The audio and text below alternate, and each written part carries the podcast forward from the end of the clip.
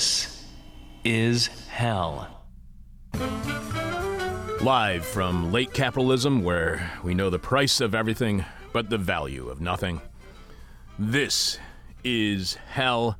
Everybody's freaking out about inflation right now. Several times in the past few weeks, the New York Times has run headlines like New price spike pose challenge to White House and an inflation that erodes convenience. A story that argues that the concerns over inflation may be understated. I even see, saw an editorial cartoon in a small town newspaper over the last week where Joe Biden is standing at a lectern and behind him, looming over him, massively standing over him, is the Stay Puft Marshmallow Man from Ghostbusters. But on his sailor cap it says the word inflation. But as our guest today will argue, in fact, those concerns are likely over exaggerated. And part of the reason is a misunderstanding or a complete lack of understanding of exactly what inflation is and what causes inflation. Despite what the right would have you believe, massive government spending does not cause inflation.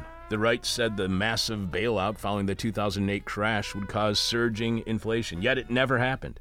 Again in 2014, when the Obama administration spent more money stabilizing banks, the right cried inflation, but nothing ever came of it. Conservatives of every stripe are yet again trotting out the government spending causes inflation trope when it comes to the pandemic and infrastructure. So, what really causes inflation? How is inflation different from the consumer price index, which seems redundant. What is meant by good inflation and, and what are deflation and stagflation, which we should be far more concerned about? We're told we're all in this together when it comes to inflation, as rising prices affect all of us equally. But that's not the case. Inflation hurts the wealthy far more than the poor, which probably explains why the right and conservatives, as well as the mainstream corporate and public media, are freaking out about inflation. I mean, sure, there's inflation compared to last year. But you may remember that last year we were in the midst of something called the coronavirus pandemic and in the midst of what is called defla- deflation. So, of course, there's inflation around 6% from last year, but from 2019, it's less than half of that. If there's a problem facing the economy globally, it's oligopolies like the near monopolistic computer chip mar- makers who have proven to be exceedingly vulnerable in times of crisis. And as climate change will get worse and Worse, these concentrations of production will prove increasingly incapable of fulfilling society's demands.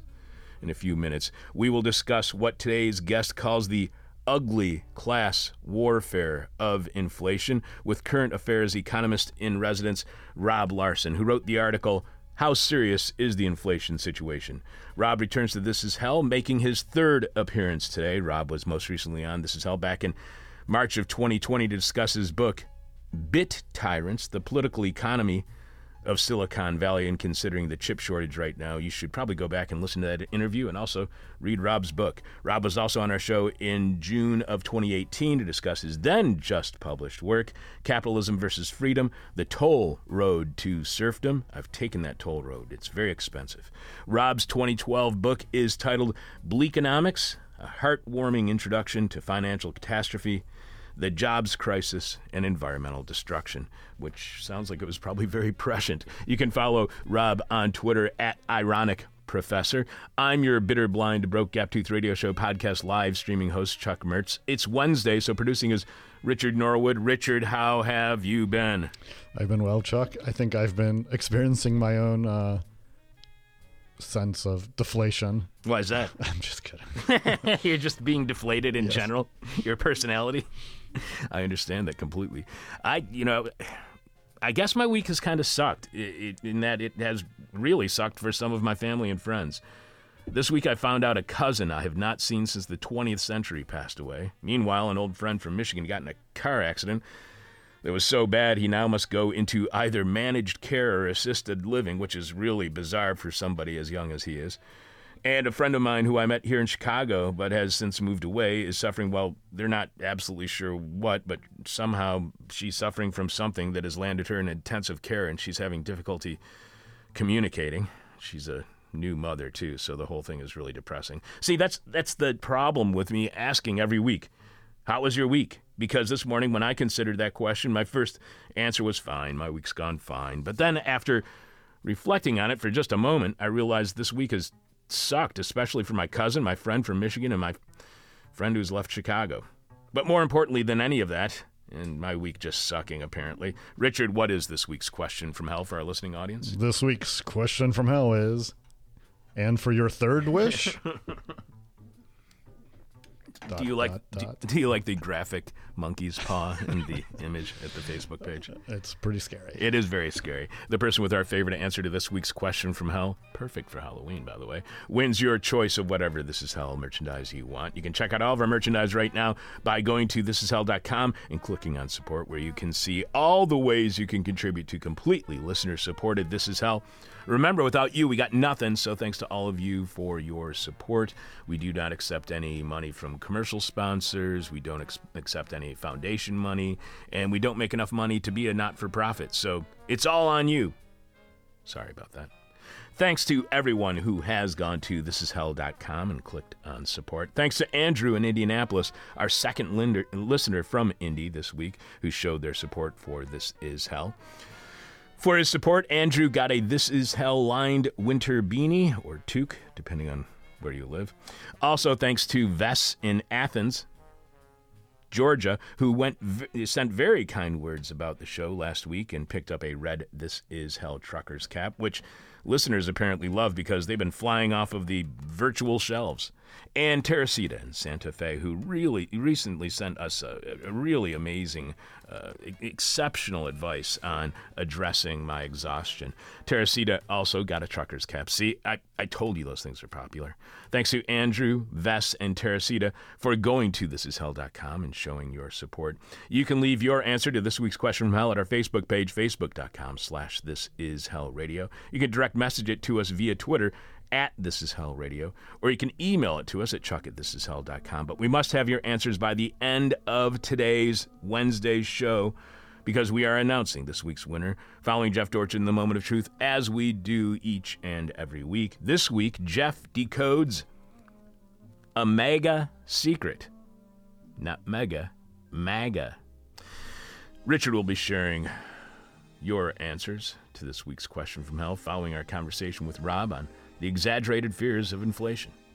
Again, the question from hell is and for your third wish, and for your third wish, we are looking for new board operators to join our staff here on This Is Hell. If you are interested in running the board, as Jess and Richard and Alex do, email me at chuck at thisishell.com, chuck at thisishell.com. If you'd like to join us here on This Is Hell, email me, and uh, we're looking for people who can run the board anywhere from once a week here at our studio above Carrie's Lounge, 2251 West Devon in Chicago's West Ridge neighborhood, with shows beginning weekdays at 10 a.m. We are very flexible, and if you can only do it a couple of times a month, we can work within your schedule.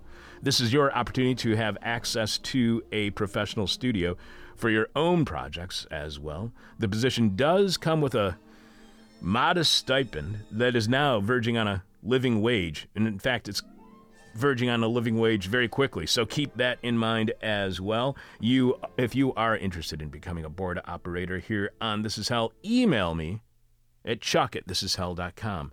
Chuck at thisishell.com. Coming up exaggerated fears of inflation. We'll also have this. Uh, we'll also have more of your answers to this week's question from hell. Tell you what's happening on the Patreon podcast this week and what's happening on next week's set of shows. Don't forget the question from hell again is, and for your third wish. Live from the United States, where capitalism is the virus. This is hell.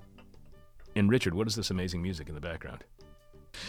This is uh, a really amazing band. I think they were from Chicago many years ago. Uh-huh. Las Tolitas. Oh, no kidding. Um, yeah, they were really awesome. I really, this was really awesome. I got to go check them out.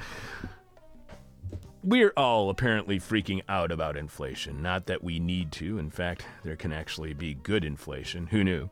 For instance, did you know that Keeping inflation low contributes to the wage productivity gap we've been experiencing over the past 40 years that have seen our earnings stagnate as the wealth of the richest people has skyrocketed. So, how worried should we be about reports that Thanksgiving will be much more expensive this year, as was reported on the front page of the New York Times, uh, especially when retail sales somehow continue to rise? Here to help us understand inflation better, Rob Larson is the current affairs economist in residence, and he wrote the article, How Serious is the Inflation Situation? Welcome back to This Is Hell, Rob. Thanks, Chuck. It's my pleasure to be back. It's always great having you on the show. Now, the last time we had you on the show, a few days later, we had to shut down uh, most of our operations here because of the pandemic finally coming here to Chicago. What is this interview going to cause us, Rob? Uh, hopefully, a smaller wave of disease than the last one. Just trying to keep it down to like a smaller disease. I really appreciate that. I think that's very thoughtful of you. So, you write that lately the right wing has returned to a classic bete noir of theirs, inflation. Breitbart writes that Bidenflation is burning white hot, while the Wall Street Journal complains that Mr. Biden ought to be enjoying an economic boom from the ebbing pandemic as the government locks down lockdowns end. Instead, his policies have abetted a spike in inflation that is outstripping gains in wages. Telling people not to believe what they see with their own eyes is rarely a good political strategy. The idea, Rob, is that government spending leads to inflation, and therefore, if you do not want prices to go up, you cut government spending. So, to what extent is that true? Does government spending, especially massive government spending like we saw with the pandemic, always lead to inflation? Because if that's the case, it's only going to get worse when we have massive infrastructure spending or when we have to spend due to climate change. So, is it the case that government spending always leads to inflation? Uh, no. uh, the fact is, you know, gov- government spending can contribute to an inflationary situation. But of course, like anything else, it depends on what's going on in the economy. Uh, and as you were sort of referring to uh, a moment ago, there are a couple of sort of related dynamics that can cause inflation in the economy. Um, and exactly how much inflation we're going to get is always you know, sort of unclear. But laying it at the feet of government spending is uh, kind of a a goofy thing. We've had big increases in government spending in the past during recessions to help us get out of those. And because those tend to come with weaker inflation, yeah, as you noticed before, the right always says anytime we have a stimulus bill, basically, uh, other than a tax cut, they say, oh, inflation is just around the corner, just you wait. We are still waiting. well, what about those tax cuts? What about massive uh, tax cuts for the wealthy? What kind of impact do those have on inflation? Yeah. Well, inflation can arise from a number of reasons, right? And just to sort of unpack it for everybody who might have uh, had a few years go by since their Econ 101 class, like inflation fundamentally is the decrease in the buying power of currency.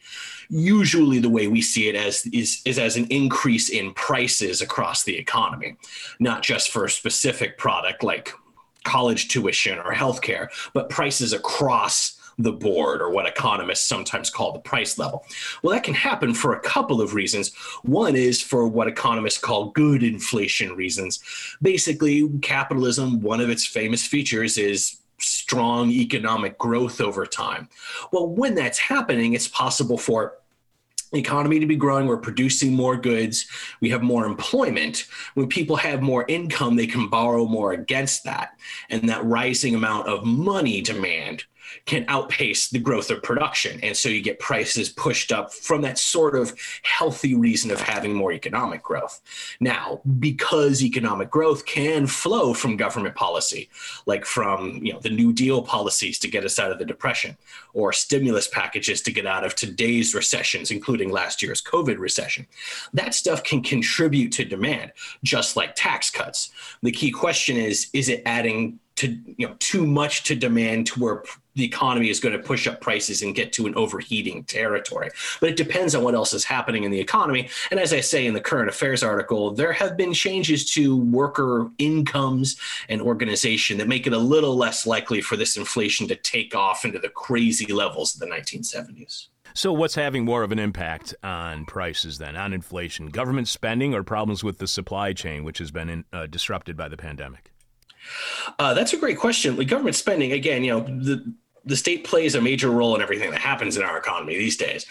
But right now, That's exactly right. These supply chains we're looking at are sort of why the inflation that kind of looked like it might be a passing thing uh, in spring and early summer now looks like it'll be sticking around, more mild than it was in the summer when we had some eye popping numbers for a minute there but significant enough. I mean, if you're keeping up, yeah, with what's happening logistically in the world economy now, and I mean, just many Americans as consumers, which is our main American role, of course, people are realizing, oh, I can't get that product as quickly as I used to, or it's going to take more time to get this furniture or get this thing fixed.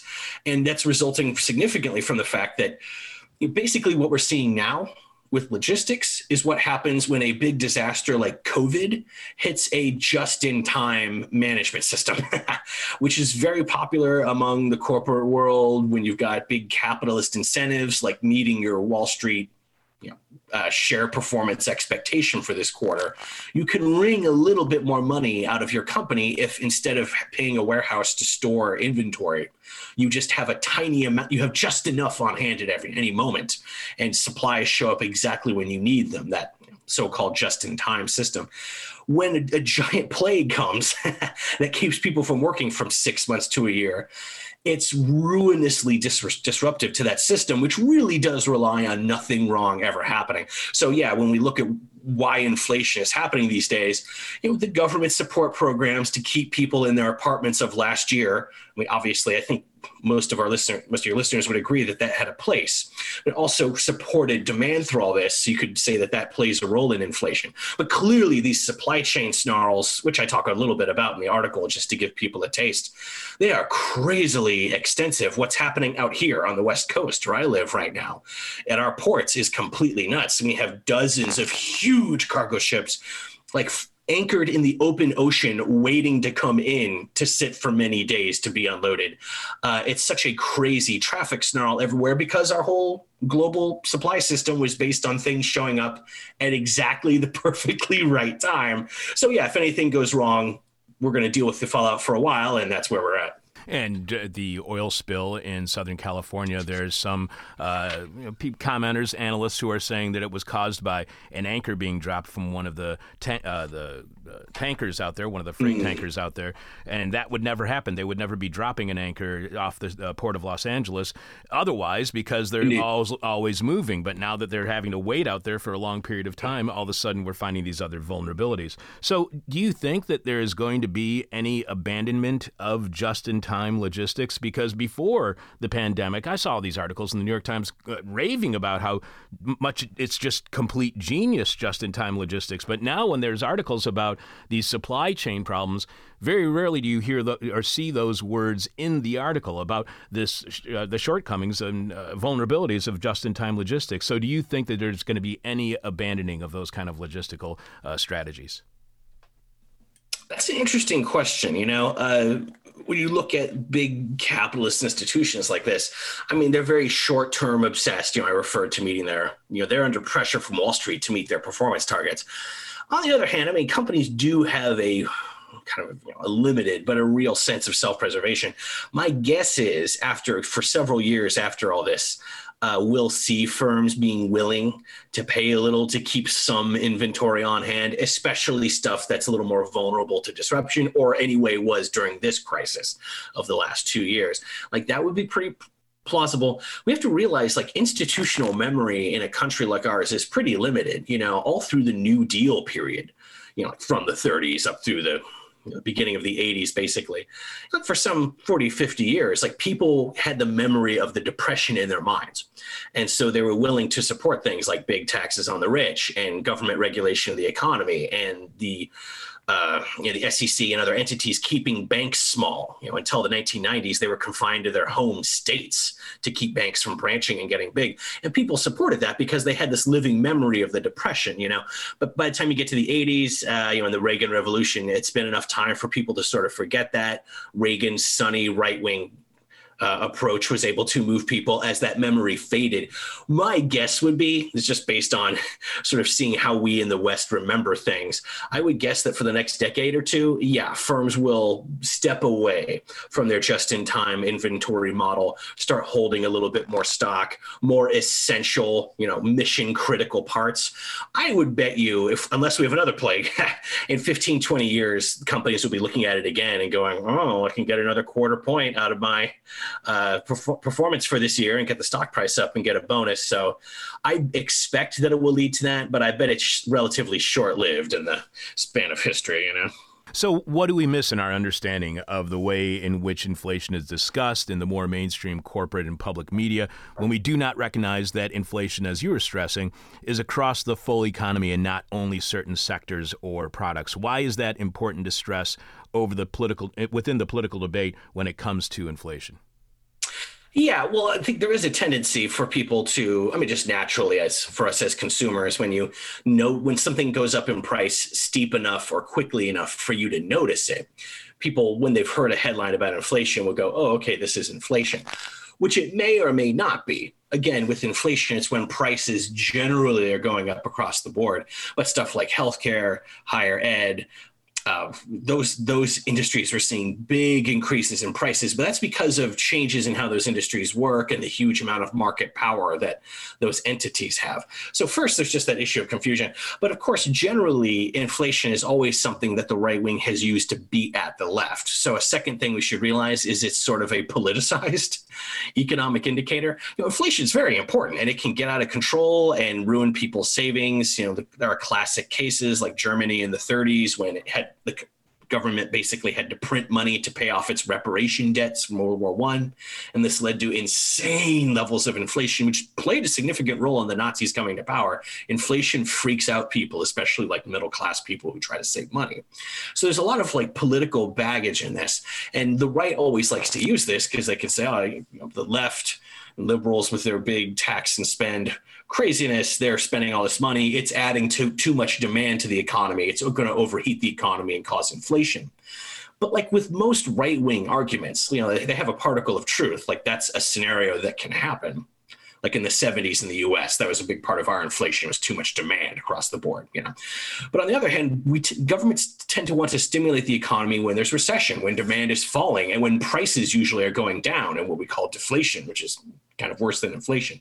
So we should realize that there's this history there. And also, inflation isn't necessarily a terrible thing. It tends to accompany economic growth, like we said, which is something that certainly you know, people who support capitalism you know, want more of economic growth. And a lot of people would like to have increases their standard of living and see economic growth as a way of getting that. Inflation almost always accompanies just even healthy economic growth of a conventional type, you know. And as I mentioned in the article uh, as well, inflation doesn't have uh, evenly distributed effects. So if you owe money, if you're a debtor, if you owe money to some credit card company or a bank, inflation can potentially benefit you. Because remember, when inflation's happening, prices are rising across the board. Ideally, that also includes the price of labor, you know, your wages or annual salary that you earn. And if if that is the case. If the inflation includes your earnings, which it may or may not, we should come back to that because it's kind of interesting. But if your wages are going up, that's beneficial of inflation for you because it means you can pay off that dollar amount of debt you owe for your credit card or for your house mortgage. You can pay off that set amount of money with cheaper dollars, like with money that you now get more of for your job because of inflation. And you could potentially pay off the balance earlier or just feel less pain from making the regular payments. You know, so also inflation to a certain extent benefits debtors, which is another thing that conservatives don't like. You know, they support creditors and the money of the society who have the lending power. So I think just the main thing I would suggest for your listeners is inflation particularly has a lot of like fraught political uh, dimensions to it that people kind of don't refer to when they say, "Oh, the inflation rate went down one point today." Okay. but the way that inflation is reported in the news media is that the people who are affected the most are the most vulnerable. Yet here you are saying that inflation is good for people in debt. So, uh, because the way that the news media reports it, it's the less well off that are the most uh, most likely to be hurt by inflation, and especially when it comes to you know rising grocery prices. That's always the indicator that they talk about. And mm-hmm. you you write about uh, the consumer price index. So, is the consumer price index redundant when it comes to inflation? Is it basically the same thing? And what is a better metric for us to understand how vulnerable the most vulnerable are right now when it comes to increased prices? Yeah, that's a really good question, Chuck. Yeah. So that, both of those things are true. Like inflation can make it easier to pay off your debt, which is much more of an issue for poor and middle class people than for the wealthy, of course, who are creditors, not borrowers. Uh, but also, it is true at the same time that people who are very poor are the ones who are most hurt by rising prices because, as we know in the United States, gigantic numbers of people in this country live paycheck to paycheck, basically. And according to themselves, are several hundred dollars away from being bankrupt at any moment, or you know, one uh, bad health episode away uh, from being insolvent, you know. So it can be true simultaneously that, yeah, rising prices can help you if you're poor because it makes it easier to pay off your credit card debt. If it also makes it harder to pay the grocery bill, it can be a wash, you know. It depends on individuals exactly how exposed they are to all this stuff.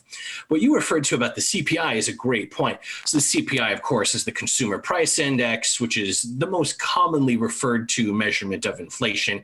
Um, it's run by the Bureau of Labor Statistics, and it's one of those economic indicators that goes on the front pages, you know, along with the unemployment rate and the economic growth rate. Pretty much those three dominate most headline economic reporting anyway. But what people are always interested in is that the CPI, along with some other measures of inflation, it leaves out food and energy prices. And people often hear that and they go what the hell good is this? Why would i why is this useful? The issue the reason that's done at least is that food and energy prices you know those are commodity prices and those tend to be a little more volatile than other goods in terms of their prices. Like their prices tend to shoot up and crash back down quite a bit week by week compared to other goods like cars or rent or gasoline you know. And as a result your CPI can give you these crazy values depending on exactly when you collect the data, unless you omit the volatile food and energy sectors from the CPI. So it's true though, because that does mean that we have a headline inflation measure that doesn't include arguably the two most important commodities there are: food and, you know chemical and mechanical energy. Uh, and there, so to answer your question, there are other measurements of inflation. The Federal Reserve uses an alternate measure itself, you know. Uh, so there's plenty of other measures that do that, but there is at least a reason for the CPI to at least be part of our inflation landscape because you do want something that smooths out that crazy food volatility data. Uh, but it does give us a limited picture of the price landscape. There's no doubt about it. But inflation, you would think, would lead to a drop in retail sales because everything's going up in prices. Yet, as the New York Times reported this week, retail prices or retail sales went up 0.7 percent in September. So is that just a negligible amount, or does is there some sort of disconnect between inflation and retail sales? Yeah, uh, I mean, again, they're related, but all, all of these things depend on what's going on in the broader economy you know when you want to understand these kinds of you know, pieces of economic data and put them into context usually the first thing you'll turn to if you're into like macroeconomics is to take a look at what's happening for the broader economy. Like we start with gdp gross domestic production the amount of production of goods and services in the economy. And then what's happening with inflation and specific numbers yeah like retail sales. You can put those in context with that. So last year of course in march you know, the virus comes to the US and becomes serious and we get the big waves of government lockdowns. Last spring and summer, we get one of the steepest, deepest recessions in US history, you know, the worst one since the 1930s now. You know, eclipsing the 2008 2009 recession, which was bad enough. This one's worse. It was also very short lived that recession went on, as we now have measurements of it from last year, for less than six months. And we go back to a slow, kind of halting economic growth since then. And inflation has gone up significantly since that point. So that's how we sort of put these numbers in context. Inflation is occurring as the as demand recovers in the economy, but supply is struggling to because of all of our supply logistical uh, snares that we've been talking about today. So I think that's kind of the clearer context for inflation, at least you know, based on that macroeconomic picture that we're looking at. The economy has been growing all this year, but of course, it always, as a leftist economist, it always feels kind of weird to refer to how the economy is doing or the economy grew last year because we're just talking about GDP, the amount of production that happens. And that is usually what people mean when they talk about how the economy is doing. But it's kind of goofy because it's disconnected from job growth. I mean, we had economic growth for the almost the entirety of the Obama administration, and there was so much economic discontent, people were willing to vote for Donald Trump. Just because we're producing more goods doesn't mean people are getting jobs or healthcare or being content, you know? So that's kind of the larger picture I would put this in. Retail sales are definitely coming back because Americans had, you know, were forced to stay in for a year and a half and they've got spending money and even some stimulus money for a lot of people. But it's difficult for them to put that money into effect when you can't go into the uh, bar because there's seating limitations still because you're in a state that has uh, capacity limitations because of the Delta variant, or when you can't buy something because it's held up in a port in a port in a uh, shipping container in Long Beach. You know, like that's the I think sort of background for these like specific detailed little numbers. 0.7 percent growth for a single single month is actually not that negligible. But without this broader context, it is kind of hard to make sense of this stuff. And you write that different assets have different levels of vulnerability to inflation. Owners of assets priced in currency like houses or stocks often feel they benefit from inflation, especially if they focus on the value of their specific asset rather than an overall price. But assets denominated in currency like cash or debt instruments like bonds are actively hurt by inflation, which directly cuts their exchange value. So, does Wall Street hate inflation? As does it hurt stocks? Does it hurt home prices? Because if it if Wall Street hates inflation, I mean, shouldn't everybody? Because if it hurts Wall Street, it hurts everybody. Wall Street definitely hates inflation. That's a very, very enduring pattern. I mean, there you're looking at, you know, Wall Street, the setting where we trade pieces of companies, you know, called stock, and pieces of debt from companies or governments that we call bonds. Okay, so those are straight up, you know, money assets. When inflation happens, it cuts into the value of cash holdings or bonds, you know, which represent cash payments, right? And so it tends to increase the prices of everything. If it's real inflation, it should be raising prices across the board, so including assets like housing. But housing, something about housing is always sort of a unique market like middle class people housing along with your car housing is the main wealth class of middle class uh, asset of middle class people blue collar, white collar people like their home, whether it's fancy or humble, paying off the mortgage on that and you know the equity that may come from that. That tends to be like the big wealth focus of a lot of Americans, other than just their straight bank balances, of course. and when those things increase, and I live on the West Coast where home prices are on a psychotic uh, rocket trip for last many years, basically since a few years after the, the housing crash, basically. Um, people focus so much and foreground the value of that asset that people sort of feel very excited when they're when they see that their home price, you know, their, their home appraisal has risen, or you know, their tax appraisal is usually how we see it. Um, when that goes up, people feel like, oh, I have more money, and that can lead them to spend more. There's what we call a wealth effect associated with that. When people feel richer, they're looser with spending, you know. But if if if that price is going up because of inflation, it's kind of foolish because prices are going up for everything else you buy. Like, yeah, your house is worth more you know, when your imputed rent is you know more, but so are your grocery and utility bills going to be. So to an extent, like there is a lot of weird psychology associated with issues like inflation, and it's not always quite so straightforward. Like we talk about expectations in that article too as another cause potential cause of inflation. If you have inflation that's significant for a while and in the us we haven't had high inflation since the 1970s for reasons that i go into there. But uh, when that occurs, people can get very freaked out uh, about inflation and uh, have long layering uh, effects on what their consumer behavior is and what they want to do. And we talk about consumer inflation expectations. If people think that high inflation is going to continue, it starts to change their behavior. They try to buy things earlier and hoard them to lock in lower prices. It can really mess up your economy. Luckily for us, inflation expectations are coming back down. People expect inflation to be higher than it has been. Inflation's averaged one or two percent only, basically from the 80s until today, give or take. right?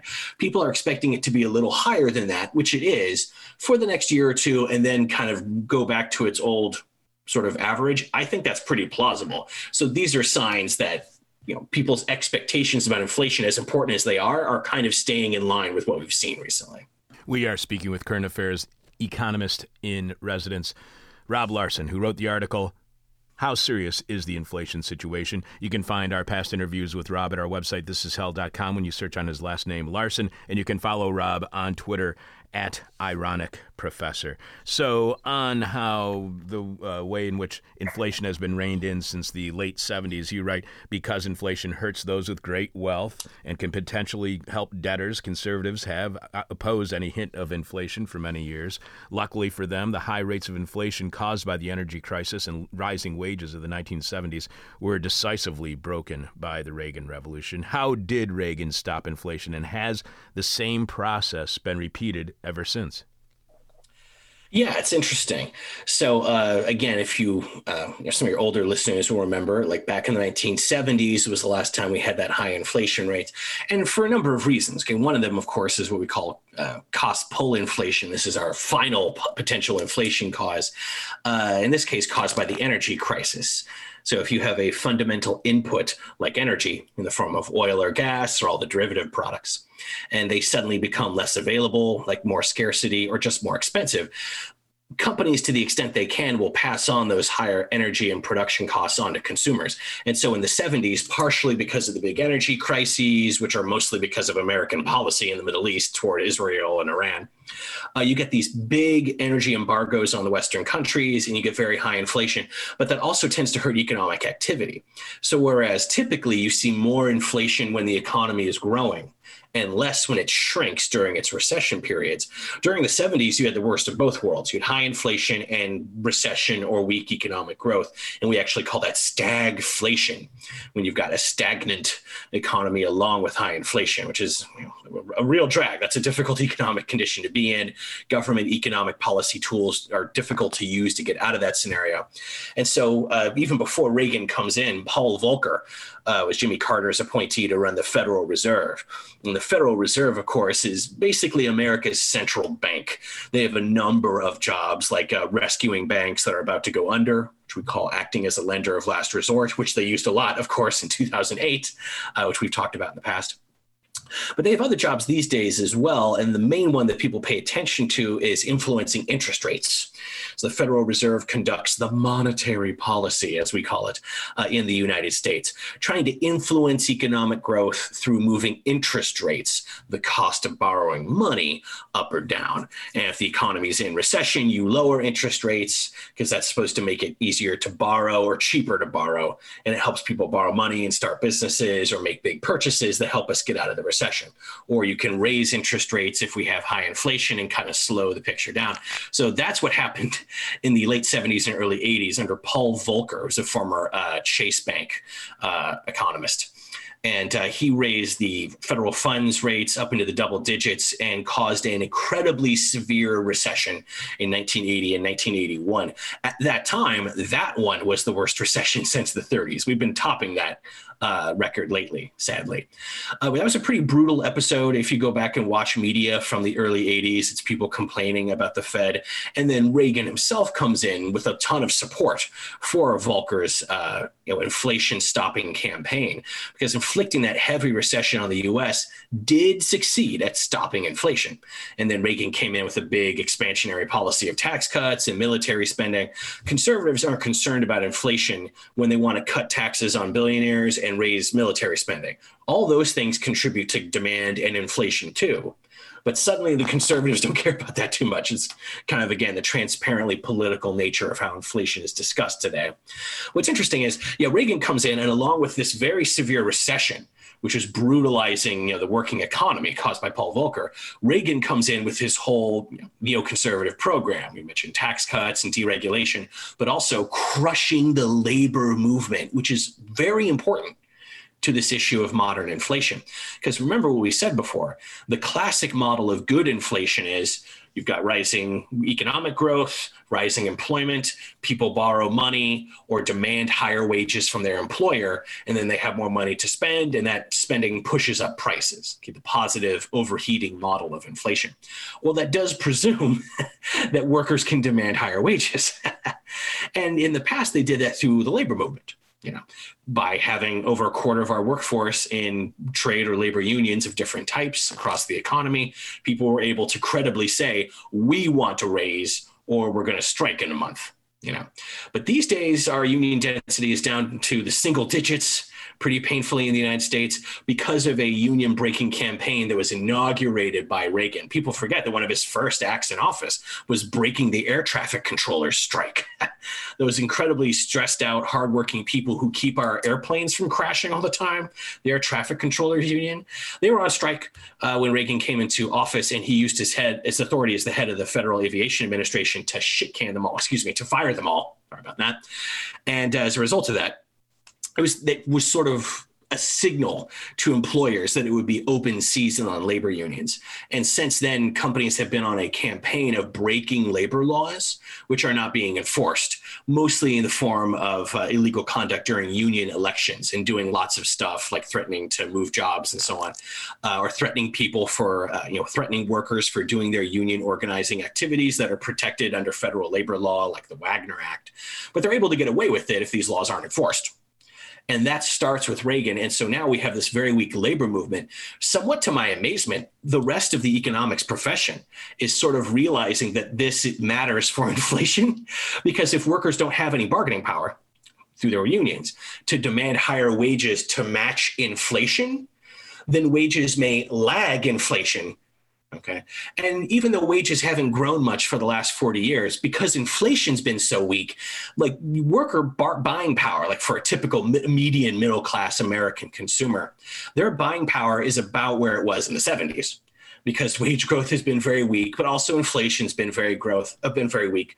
It's a perfect condition for Wall Street. They love hearing weak wage growth and weak inflation to eat into their earnings. It's perfect. This is very satisfactory to like the most powerful sectors of American capitalism, right? But it means that today's inflation doesn't get matched by wage growth as easily. And to my amazement, I put this in the article too, even like the most ironclad defenders of capitalism are recognizing this. And I use the example of Larry Summers.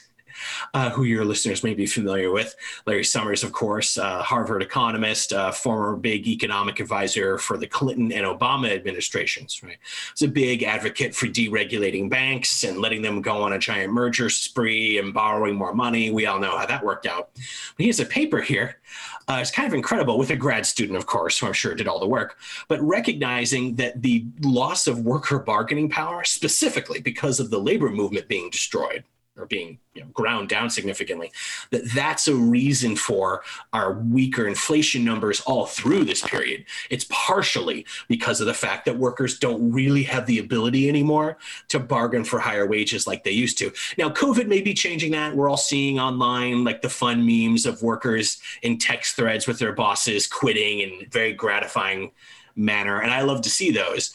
And we'll see in time how this current labor uh, not exactly a labor shortage, our current weird labor market conditions. We'll see how much uh, worker bargaining power we get out of that to uh, make up for the loss of some of that labor movement density. I hope a lot, uh, but time will tell about that. But there's definitely a big relationship there. And Larry Summers was also an economic advisor to the Biden campaign temporarily until there was a lot of pressure on him Ugh. to oust Larry Summers. You write that the low inflation of the past 40 years suggests that prices are less buoyant when the growth of purchasing power is locked up in a ruling class of people who already consume a huge amount and tend to only moderately increase it, as even wretched ruling class scumbags like Larry Summers now openly acknowledge. Your words, not mine, but I totally agree with you. So, aren't less buoyant prices good for every, everybody as we can budget and plan and predict for the future? Isn't does that lead to a less precarious life? Uh, indeed, you know, inflation like is something that no one really wants to see. It's a nuisance. I mean, you're, you're that's exactly right. You know, when I go and grocery shop too, it's never like no one wants to see that a product's gotten more expensive. You know, like that's never uh, favorable thing. But to the extent that inflation usually comes with economic growth, which most people do like because they see capitalism's economic growth as a potential path for them to have higher incomes and a better standard of living in the future. To that extent, inflation is something that people up to a point you could argue they should accept you know um, it's like yeah it's a downside but it's a downside of something that you want you know um, you know it's like if you make more money you get a better job and now you realize you kind of need to move. It's like okay well it's moving sucks but if it's because you got a better job that you're excited about it can be a drag that accompanies a broadly positive thing. And arguably the same is true here. I mean there are a lot of problems with you know our endless economic growth model and so on. I'm not trying to say that capitalism works perfectly even when it doesn't have high inflation. Uh, just to say that a lot of people see that as a favorable thing, you know. But it's true; it does make it harder to plan like your economic activity and so on, which can be a big deal, you know, especially if you're at a big life decision moment, like if you're moving or taking a new job or starting a family or something. Budgeting becomes something that you're really psychologically focused on, making sure I don't suddenly run out of money and can't feed the baby or something like that.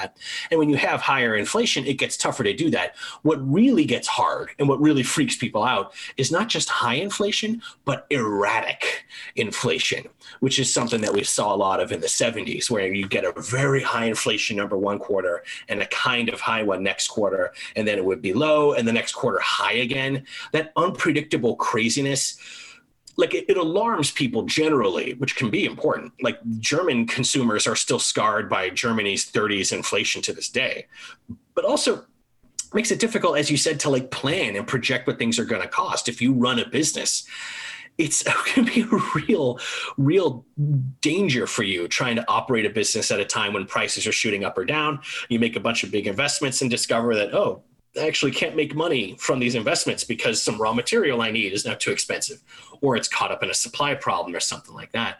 So inflation is definitely not a good thing. And it was very lovely, you know, all through my life, inflation's been in that low one or 2% neighborhood, kind of low enough to ignore, basically, you know, small enough to come with growth, but not big enough to scare people. Uh, but especially like businesses, and again, Wall Street, they hate anything over that mild level of inflation, specifically for the reason you said. It makes it harder to plan. You know, that, that's a big deal for you and me as middle class people but when you're a giant, when you work for a giant company and you make million dollar investments in you know, multi million dollar decisions about asset allocation, inflation that goes up and down and is high is very alarming to you. And especially if you're conservative, which is common, of course, among people with that much money. Uh, then you already have this whole idealized version of the market in your head where it's got this efficient price mechanism and markets efficiently allocate resources and the price signals in the marketplace let you know exactly how much things cost. These are big things that conservative economists are very proud of. High and erratic inflation mess up all that because they make price signals unreliable. So there's a whole like catalog of things about inflation that are a drag for different levels and different people in the economy. It can be beneficial if you owe money. But again, it's something you normally, yeah, do want to keep to a limited level. Uh, again, because just because it freaks people out, and it, you know, it can erode purchasing power too over time. It's real. You write price increases in the market for used cars and trucks accounted for a full one third of June's inflation spike. Why? The reopening has meant renewed demand for vehicles for workers returning to in person work. At the same time, production has been constrained due to supply chain problems, primarily around the computer chips that are now ubiquitous in so many products. The global chip shortage itself tells us a lot about how the economy works these days. The sophisticated computer chips we rely on to run everything from our phones to our car transactions transmissions are made by a small oligopoly of firms like Broadcom and Intel, with some making hyper specialized chips that manage Wi Fi connections or graphics, and others producing the processor brains of machines using them. So, how does being an oligopoly lead to a shortage of supply? And does that drive up inflation as well? Yeah, for sure. So, uh, just to make sure listeners are on the same page, you know, oligopoly is a market structure you can have. It's like monopoly. You know, with monopoly, you have one single company that has you know, usually 90% market share or more is kind of the territory where we start calling you a monopoly, where you're basically the only producer of a product. Oligopoly is when you have a small number of producing firms. And oligopoly is the most common market condition in modern capitalism. If you look at our cell phone carriers, you've got three companies there, you know, AT&T, Verizon, and T-Mobile. If you look at investment banking, it's Chase, Citi, Bank of America, and Wells Fargo. Any industry you can point to and name the big three or four or five companies, then it's an oligopoly, which means you know media, energy, shipping, communications, uh, online platforms, uh, smartphone, uh, cell signal, and operating systems. All of these are oligopolized markets. Okay. So, what does monopoly or oligopoly have to do with inflation? Well, one thing that we're seeing is you know, this inflation problem is being aggravated a lot by these supply chain disruptions. Well, the fewer the firms are in number, the more important it is when they have issues. If you have 10 companies that make a product and half of them have a supply chain problem, okay, that could be an issue, but you still have the other half of the industry that's producing. When you have just two or three companies, or even just one, like with these semiconductor chips, then as soon as any company has any issue, like with supply chains or anything else, like an earthquake or something, then it's the whole world's problem because suddenly this company that makes half of the industry's production, or maybe all of it, is having a big disruption and can't meet their delivery times. And that's, of course, going to end up raising prices for all the products that are made from whatever good we're looking at. And so, yeah, the example I refer to in the current affairs article it's kind of interesting one, but I, you know, it's all in the Wall Street Journal. Uh, and again, I get a lot of my, if you want to keep up with the economy, a good conservative business news venue is a great way to do it because it's a lot more earnest and uh, less afraid of its audience and willing to say more candid things about capitalism. And the Wall Street Journal is very good for that kind of thing. Uh, so here we have their analysis of the Taiwan Semiconductor Manufacturing Company, TMSC, which almost no one is familiar with, almost no American has ever heard of. You know, some East Asian technical company, who cares? They make most of the smartphone brains in the world. They make most of those smartphone processing chips, the brains on your phone that manage the operating system and all the other chips in there, like your modem and graphics chips and so on. So that company makes all those chips. If anything goes wrong at that one company, you know, even if they just get hit by lightning somehow, it's a huge risk for everybody. So the more concentrated and monopolized or oligopolized a market is today, the more vulnerable it is to any kind of thing going wrong, certainly including a big plague that means they can't work for half a year or a year and then puts them behind on orders and creates a global supply problem ever since. So because this company has a near monopoly on those smart on those processing chips, it's had huge effects on the rest of the economy because they had a very bad drought in Taiwan through last year which Taiwan's government openly acknowledges, in the central bank even has openly said is related to climate change. So other governments at least are recognizing this issue more and more, which is slightly reassuring. But because of their climate change, people need to realize that when you have a drought, that's a big deal. Making computer chips is one of the thirstiest industries there is. Of you know, I talk a lot in affairs about externalities and the side effects of products that we consume and the things we don't think about when we buy things some of the products that we buy, the amount of fresh, pre- precious, fresh, non salt water they consume is incredible. It takes so much water to make a smartphone chip or a little bag of our precious West Coast uh, legal marijuana. These are very, very thirsty commodities. And the same is true of chips. You know, it's true of gasoline, and all these other products, you know, almonds. And it's true for smartphone chips. They're so complicated. It takes a huge amount of water to clean off the components and move them on to the next step of production. So that really hurt uh, that Taiwan company's ability to make these important chips. Okay, and then there's COVID and the huge increase in demand for products that use these chips.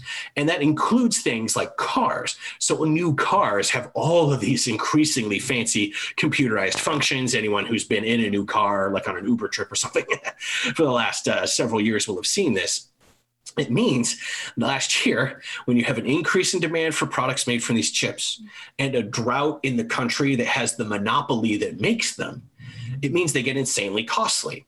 And as a result, there's and there's also just a straight supply limitation. And so new cars, like Toyota, for example, was leaving fully completed new cars sitting on parking lots in Japan, waiting for export because they hadn't had their chips installed you know and as a result there's this decrease in the availability of new cars and as a result we saw like in last june and july as you referred to almost a third of that spike in inflation came from used car and trucks. Why? Because there's climate change causing a drought in a country where a monopoly makes all of our chips. Like this is modern capitalism. It's hyper concentrated markets, super powerful corporations and billionaires in a messed up environment that that you know between COVID and climate change, it's making it harder and harder for our global supply networks to operate even in normal conditions. You also point out that looking forward, managing inflation remains mainly the job of the Federal Reserve, a partially private and partially public body, with regional presidents elected by private banks and national leadership nominated by the president, with a great deal of independence. Technically, the Fed is expected to both limit inflation to an average of 2% and maintain quote unquote full employment uh, usually meaning unemployment in the area of 3 to 4 percent. But as shown by the historic role it played in the rise of neoliberalism and austerity in the early 1980s, its banker leadership has always been more inflation hawkish than eager to see tight job markets and could put more negotiating put, uh, that could put more negotiating power in the hands of workers. So often in public-private partnerships like these, Rob, we see the p- private overpowering, overwhelming the public. Does the Fed represent more the demands of private bankers or the public? Uh, that's a pretty easy question. Um, if nothing else, I'd like to point out that you know most of the Fed's policymaking and ranking staff usually come from the private financial services industry. They come from banks and insurers and Wall Street and investment banking and finance. Sometimes from academia, you know, academic departments that pay attention to that. Uh, but just on the face of it, I mean, the Federal Reserve is mostly run by bankers. That, that includes the Federal Reserve's you know main policymaking body in D.C. But also remember that that board that makes the decisions is partially made up of the heads of the Federal Reserve's regional banks. So there's, you know, a West Coast Federal Bank Reserve Bank headquartered in San Francisco and one in Chicago and one in Kansas City and so on. And those figures are elected by the banks in their region. Like they're actually chosen by private entities in that region of the US and then sent to DC to be on the policymaking bodies and give their analysis and so on. So, on the face of it, I mean, it's easy to see it's a banker run entity from the regional bank voting process all the way up to who heads the Federal Reserve at the highest level, which, you know, very frequently is someone out of finance. We mentioned Paul Volcker, who came from Chase Bank, the current head of the Federal Reserve. Um, is uh, Jerome Powell, who, as I recall, is from the Carlyle Group, which is you know the private equity group that uh, for a while had George Bush Sr. as a prominent member. You know, so these guys definitely come from banking. It's not surprising that they reflect a banking perspective, and as a result, yeah, they're pretty inflation hawkish more than they are employment hawkish. If it ever comes down to a choice, as I make this point here, if the choice comes down to keeping inflation in its place or aiding job market recovery, the Fed has a long history of choosing limiting inflation because that's Wall Street's main priority. Now, I will say to defend the Fed here, for a lot of the last 15 years since the finance crisis, the Federal Reserve has often been the only body that's trying to support the economy and its recovery from like our last two recessions, uh, lowering interest rates to zero or close to zero, doing its big quantitative easing bond buying program, which conservatives across the board told us would lead to crazy inflation. And you know, that, ne- that never did happen because you know, workers don't have the bargaining power to push up their wages. Maybe they do just now, but they haven't previously, you know. So it's not just that the Federal Reserve is picked by and nominated, you know, the leadership is nominated by and dominated by bankers. It's also the fact that just its policy record you know shows this. So they are willing at times to be the only entity supporting economic recovery. It should be the congress passing stimulus if we want to increase economic recovery. But these days uh, with the, the, crazy entity that, that, the republican party has devolved into and its willingness to pay chicken like just last uh, just this month over the nation's debt defaulting which is a insane prospect for a party to even briefly flirt with like this it goes to show like they're willing to sabotage recovery to try to get a political gain out of it. And so that's why we often don't see any stimulus when the economy needs it, or it's only in the form of tax cuts for Donald Trump's income brackets.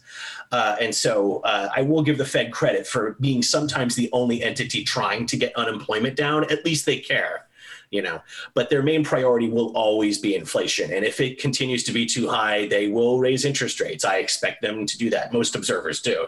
Uh, and so we may see soon again exactly where uh, the fed's loyalties lie.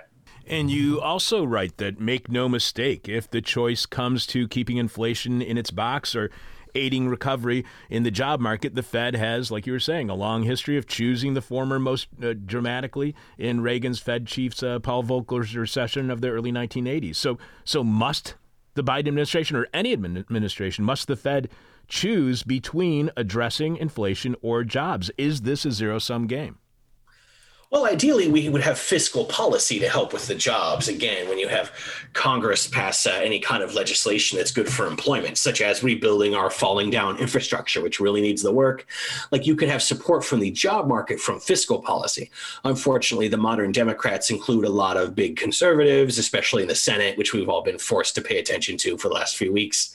Uh, so it's unclear how much that fiscal policy is going to be. Just like with Obama, the administration isn't really committed to it, and they're letting conservatives in both parties water it down to where people in the majority don't really feel an impact from it. And I expect that the Democrats will get wiped out next year, just like they did in 2010 under Obama when his stimulus package was very wimpy, partially because he listened to Larry Summers.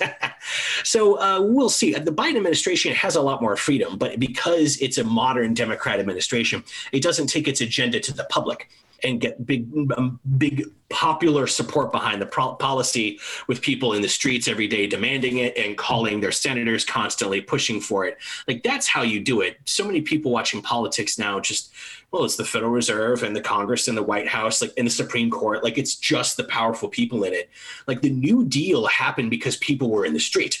Like Roosevelt wouldn't have gotten the support for any of those New Deal programs that he did if it wasn't for the fact that there was a giant labor movement then led by the CIO that was leading sit down strikes, big waves of work stoppages, scaring the hell out of the the business community and the ruling class that owns all the stock and the companies of that business community. When you have people in the streets, like Bernie Sanders understands this, he tries to get big support for his pet projects, you know, for, for his progressive policy, and gets some success from that. But Biden, like Obama, it's okay, here's my nice progressive policy bill, just let the Senate debate it, and I won't push for it, even in the Congress, let alone on TV and on you know on a speaking tour or something. And so he's willing to let it get sliced down to a much smaller package by the conservatives in the Senate or you know, possibly also the House. And it'll be you know to their detriment, but they have the option of going big on stimulus and unemployment, you know, and, you know, and lowering unemployment. It, we still have 5.7 million fewer jobs than we did before the pandemic. So there's like definitely work to be done. The administration could take steps forward on this, but again, before Biden became vice president under Obama, he was the most conservative Democrat in the Senate. And it's just not realistic to expect him to really commit and fight for a progressive policy package. He was willing to like propose it. There are some fairly impressive and extensive uh, provisions in the social policy and infrastructure bills that are getting sliced down to pieces right now. But if you're not willing to go in and really, really fight for it, uh, yeah, it's going to get cut down and it's going to be left to the Federal Reserve to try to stimulate the economy. And if inflation goes up, they probably will stop trying even to do that. So, uh, time time will tell. But because of the terrible uh, incentives and institutions that we're dealing with here, um, it's not a time to be unbelievably optimistic about the uh, projection for the economy. You write that ironically, the threat of inflation is highly inflated by the right, who have so somberly predicted spikes of inflation at every policy turn they dislike. But this isn't just about the right anymore, correct? Because the New York Times mm. front page has been all about the Biden administration and its fears about inflation, how it's cooling the economy and leading to not as many workers being hired in September as expected. So, are exaggerated concerns over inflation now conventional wisdom across party lines and aisles today? It, under neoliberalism, how much more likely is it that there's that hatred for inflation is bipartisan? Well, it absolutely is. I mean, that that last bit absolutely is the case. As the Democratic Party moved to the right under Carter and then Clinton and then Obama, and now has a lot of you know, conservative policies in its uh, platform, and often its senators are indistinguishable from Republican ones. Yeah, opposition to inflation has become very much a bipartisan policy. I mean, Clinton and Obama talked about it frequently, so like that part's not even controversial. Uh, like as far as how this will shake out going forward, I think a more reasonable way to look at it is like, yeah, these, I, I, yeah, I'm suggesting that the the threat of inflation is inflated by the conservatives. It is happening now, but they've been saying it's going to happen every time there's been any Democrat in power anywhere for the last 40 years. So I think sort of the way to sort of perceive this is like, well, like the cliche, like even a stopped clock can be right twice a day. Sometimes we do have higher inflation, and if you're a conservative who cries inflation at every progressive policy enactment. Eventually, there actually will be some inflation when you said there would be. But it is a real thing right now. There's a reason why the New York Times and, yeah, people across the political spectrum are concerned about inflation. I mean, partially bear in mind, it's because it's kind of a novelty. We haven't had high inflation for over 40 years. 40 years. And so a lot of people, you know, including most of my students, like that means they haven't had high inflation like in their lifetimes. so I think a lot of people are partially freaking out about inflation because, oh, I've read about this inflation. It sounded bad. If it has a lot of novelty, that also does increase how much attention people will pay. But like I say at the end of this article, too, let me say it now also, like we social scientists, uh, we do not have a fantastic record of projecting the future. Uh, we tend to be pretty, really bad at it, actually, and misanticipate things and have our economic projections come out wrong surprisingly frequently. So I don't make a huge commitment about what's going to happen with inflation. There's so many big moving parts here that have you know different kinds of related issues limiting how they work. I feel like exactly what will happen with inflation is unclear. We could have a lot of effect on it with our institutions like the Fed or the White House, but they'd have to again have the political will to care more about unemployment uh, to act on. Uh, to act in that direction. One last question for you, Rob. We have been speaking with current affairs economist in residence, Rob Larson, who wrote the article, How Serious is the Inflation Situation? You can follow Rob on Twitter at Ironic Professor. One last question for you. And as you may or may not remember, our final question is always the question from hell, the question we hate to ask, you might hate to answer, our audience is going to hate your response. So, what would you say to someone who has concerns over inflation, who is not well off, uh, complaining about higher prices? What would you say to them uh, in, in convincing them that this your concerns over inflation are exaggerated? Yeah, well, I, I, would I would just make this point. I would say inflation is very real. You know, the rise in prices in the economy is very real, and for a lot of a lot of Americans live on a pretty thin margin of survival especially for a country with this much money. So the first thing I would say is like this we have pretty modest inflation right now and it's enough to be brutal. So I understand that this is like not something you want to see and something that needs to go away for your economic survival. But I would make the point that higher inflation isn't so bad if your pay is also going up you know, if your pay rises by 4% and inflation goes up by 3%, hey, we came out ahead here.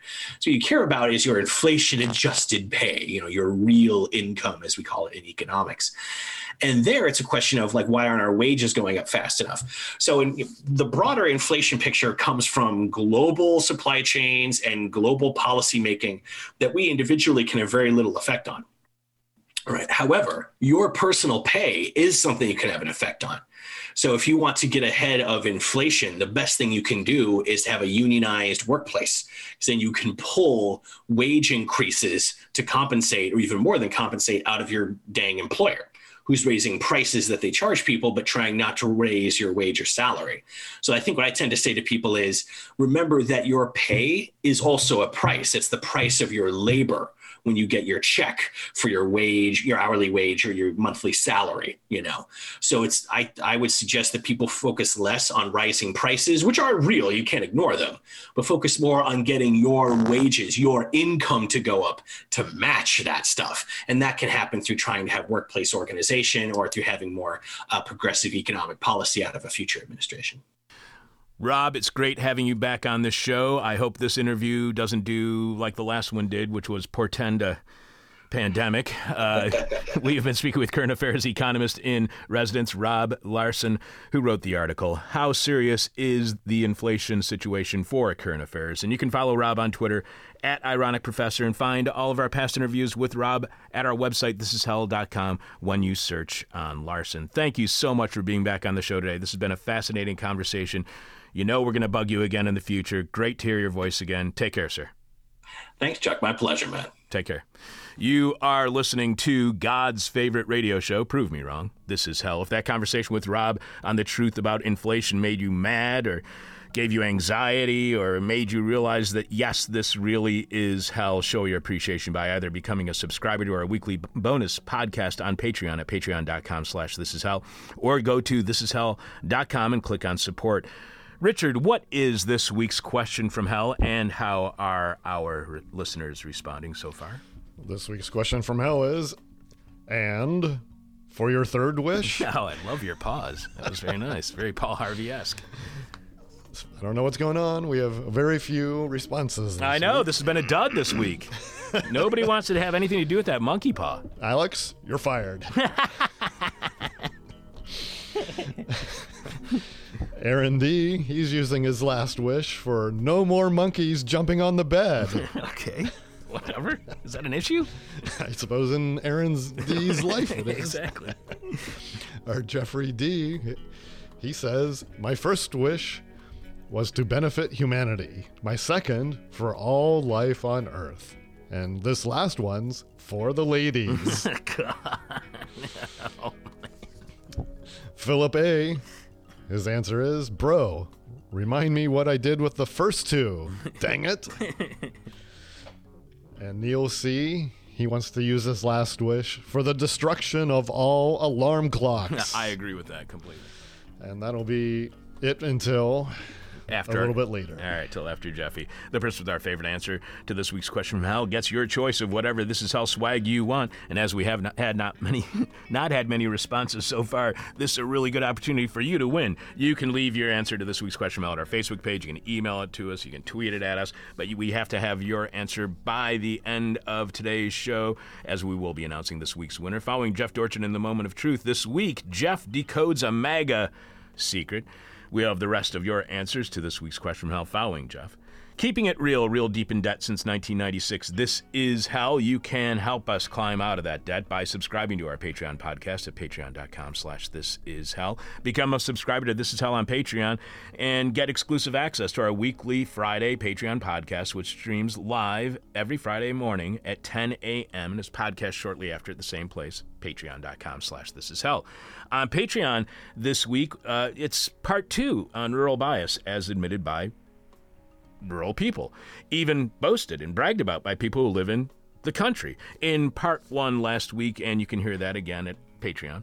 Uh, in part one, while in small town America, I found an opinion column headlined Life Makes Sense in Country Farm Folk Grounded Amid a Crazy World in the Pantagraph, which serves, serves the twin cities of Bloomington and Normal, Illinois. So, of course, I assume the rural biases, generalizations, stereotypes, prejudices, and bigotry that the opinion writer reveals is normal in that part of the country. If you live in the city and cannot stand when fellow city dwellers dismiss all rural folk as reactionary halfwits who are manipulated by conservative paranoia, wait until you hear what rural types are saying about people like you and me, city folk.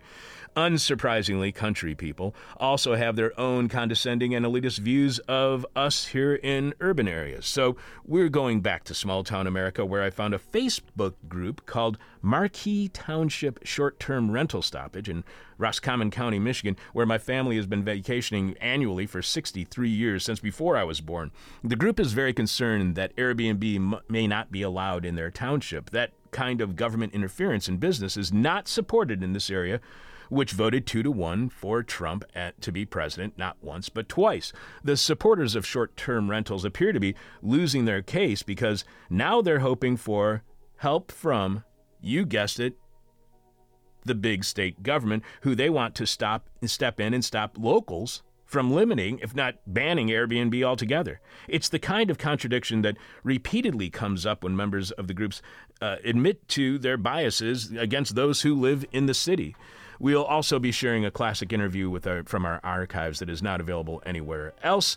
And as Sudan experienced a military coup this week, we thought we'd go back to the year 2007 when all the cool kids like George Clooney in Hollywood and throughout the entertainment industry were advocating for the independence of Darfur from Sudan. Back on April 14th, 2007, we spoke with Mahmood Mamdani, whose most recent book at that time was Good Muslim, Bad Muslim America, the Cold War, and the Roots of Terror.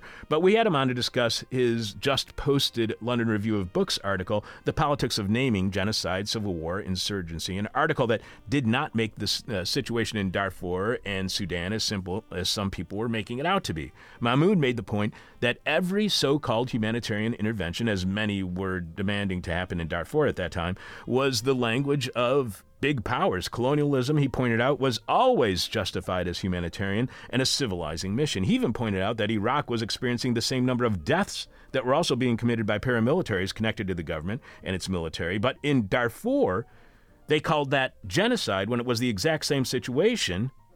So it's it's a kind of not so subtle, not so subtle idea. Uh, it's, it's just the, the ideas that were overlooked by celebrities like George Clooney, who the media then labels as humanitarian, when his actions really look a lot more like colonialism. So, if you want to find out what small town America is saying about big city America and hear somebody who actually understood what was happening in Darfur, subscribe to our weekly Patreon podcast that streams live every Friday and is podcast shortly after at the same place, patreon.com slash this is hell. Live from Hangover Country, this is hell, and I know you have Hefe on the line. One, two, you know what to do now. One more time.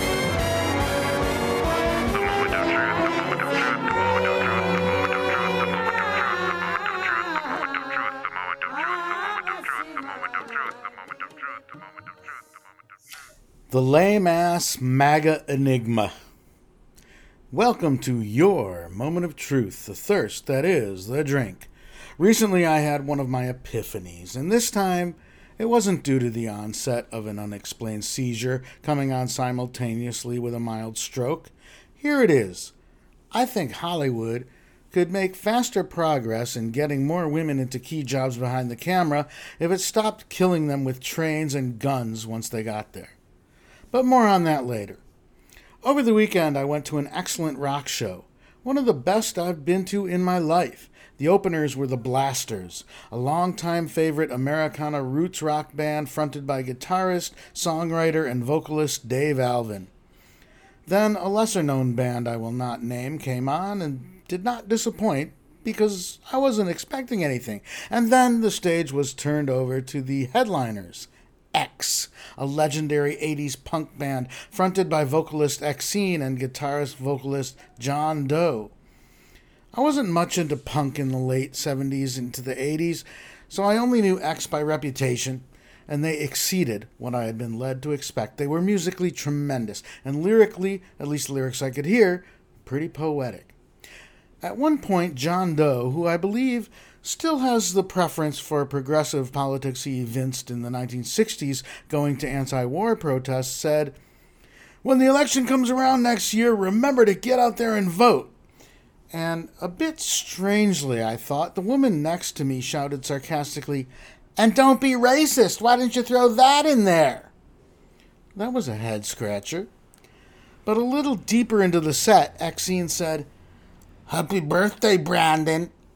I suspected I knew what that might mean. Near the end of the show, she said, Let's go, Brandon. And a portion of the crowd cheered. Someone shouted, We love you, Exene. I, on the other hand, said, Oh, F you.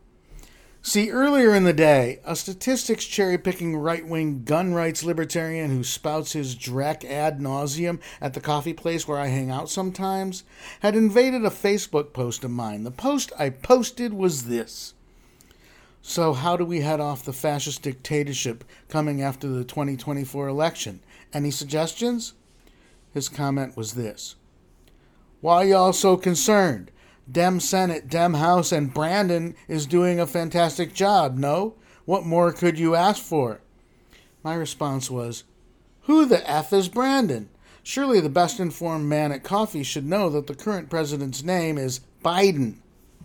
The Brandon trope, for those of us not in the know, because we're not drooling developmentally disabled toddlers, is a reference to Brandon Brown.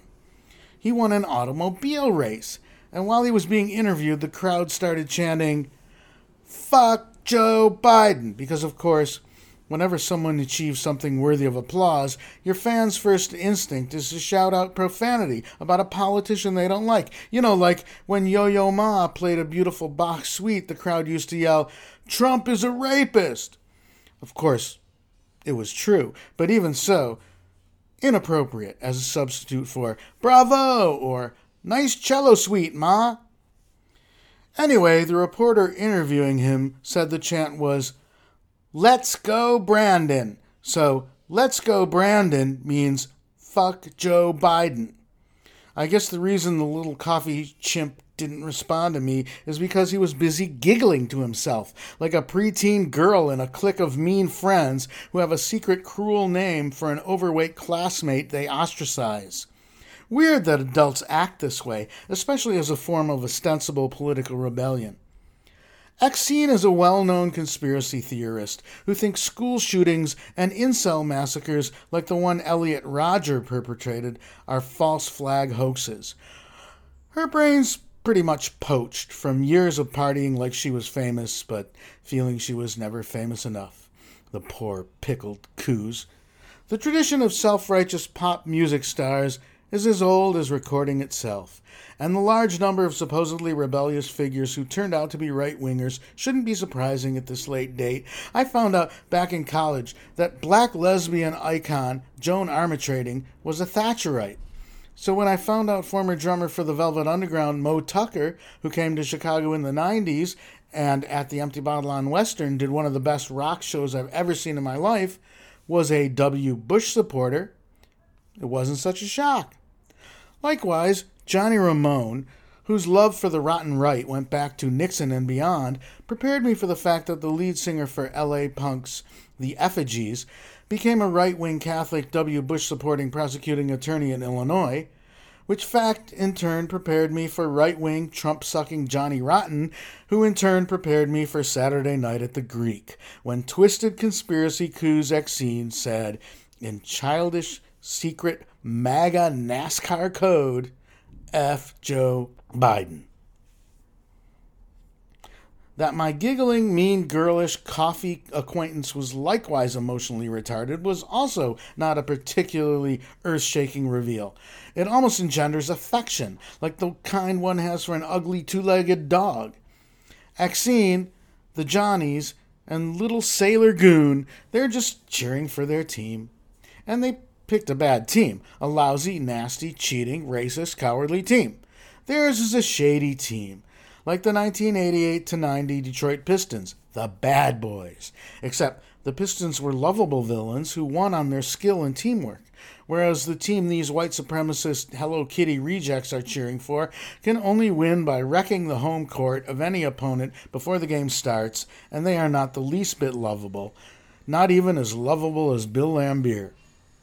No, these revelations, while annoying, were not mind blowing. They didn't even constitute a mild breeze across the cranium. What blew my mind was when I found out that the first AD on the set of Rust, who reportedly handed Alec Baldwin a loaded firearm and announced it a cold gun, resulting in DP Halyna Hutchins being fatally shot, was also the first AD on my movie Basmati Blues. I know that guy. I wanted to check in with him when a friend of from of mine from the production told me, but he had deactivated his Facebook account for understandable reasons. Let me say that on our movie, he was eager to please and happy to get the first AD position.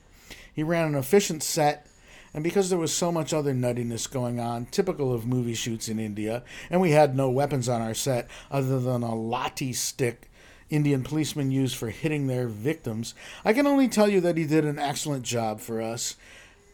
As for harassment, I don't remember him ever touching me inappropriately. If he did, I must have liked it. The death of Halyna Hutchins is a tragic result of union norms and safety precautions being scoffed at. And if IATSE doesn't strike now, I think they're making a mistake. Work on a TV or movie set is never going to be a regular 9 to 5 job, but there's a union because the work can be dangerous and taxing. And if the rules already in place aren't being followed, a strike can only help re cement them in the minds of producers and the culture of the industry.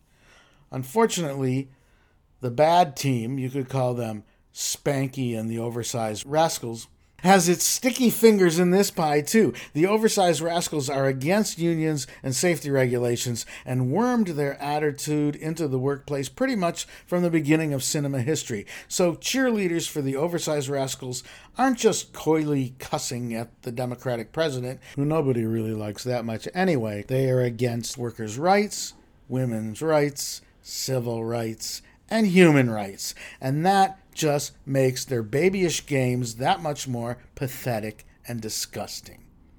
This has been the moment of truth. Good grief! Jeffy, lovely to What? hear your voice, but again, Lovely to I'm, hear your voice. I'm up against the clock. I That's okay. this week. I understand, but you know, I, I oh, anyway, And I, whatever. Believe, I believe the construction is beginning next door as well. yes, it is, and they're beginning to yell and scream. Sweet. Well, you enjoy your weekend, and more importantly, yeah. stay beautiful.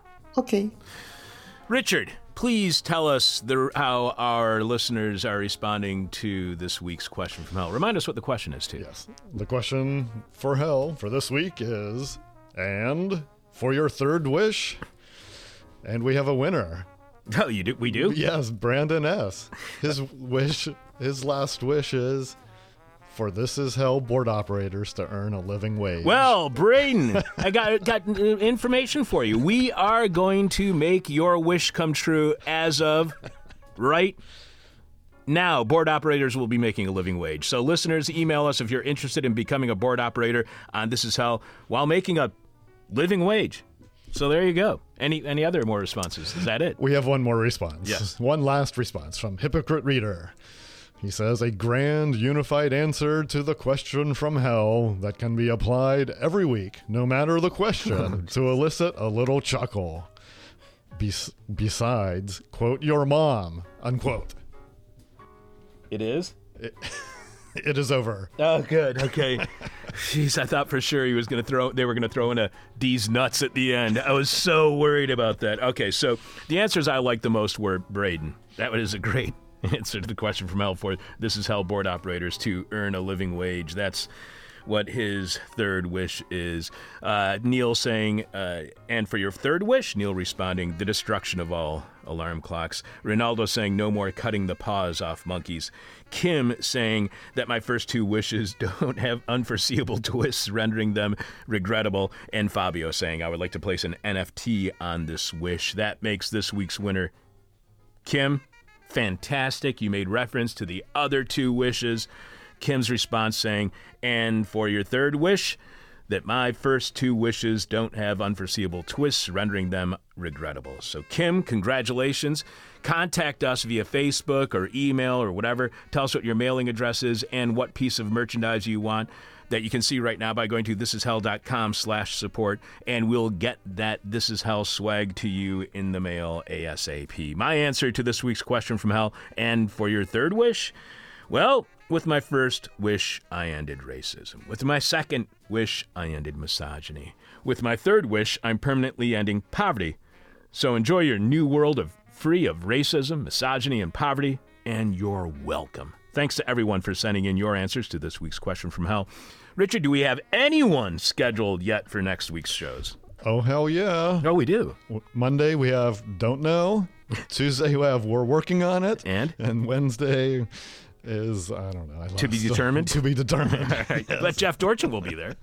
Uh, we start every week's live streaming shows here at thisishell.com by revealing this week's hangover cure. This week's hangover cure is a probiotic smoothie, followed by a bowl of B vitamin enriched cereal, and then an artichoke supplement, whether that cure was written by humans or prissy machines and an algorithm.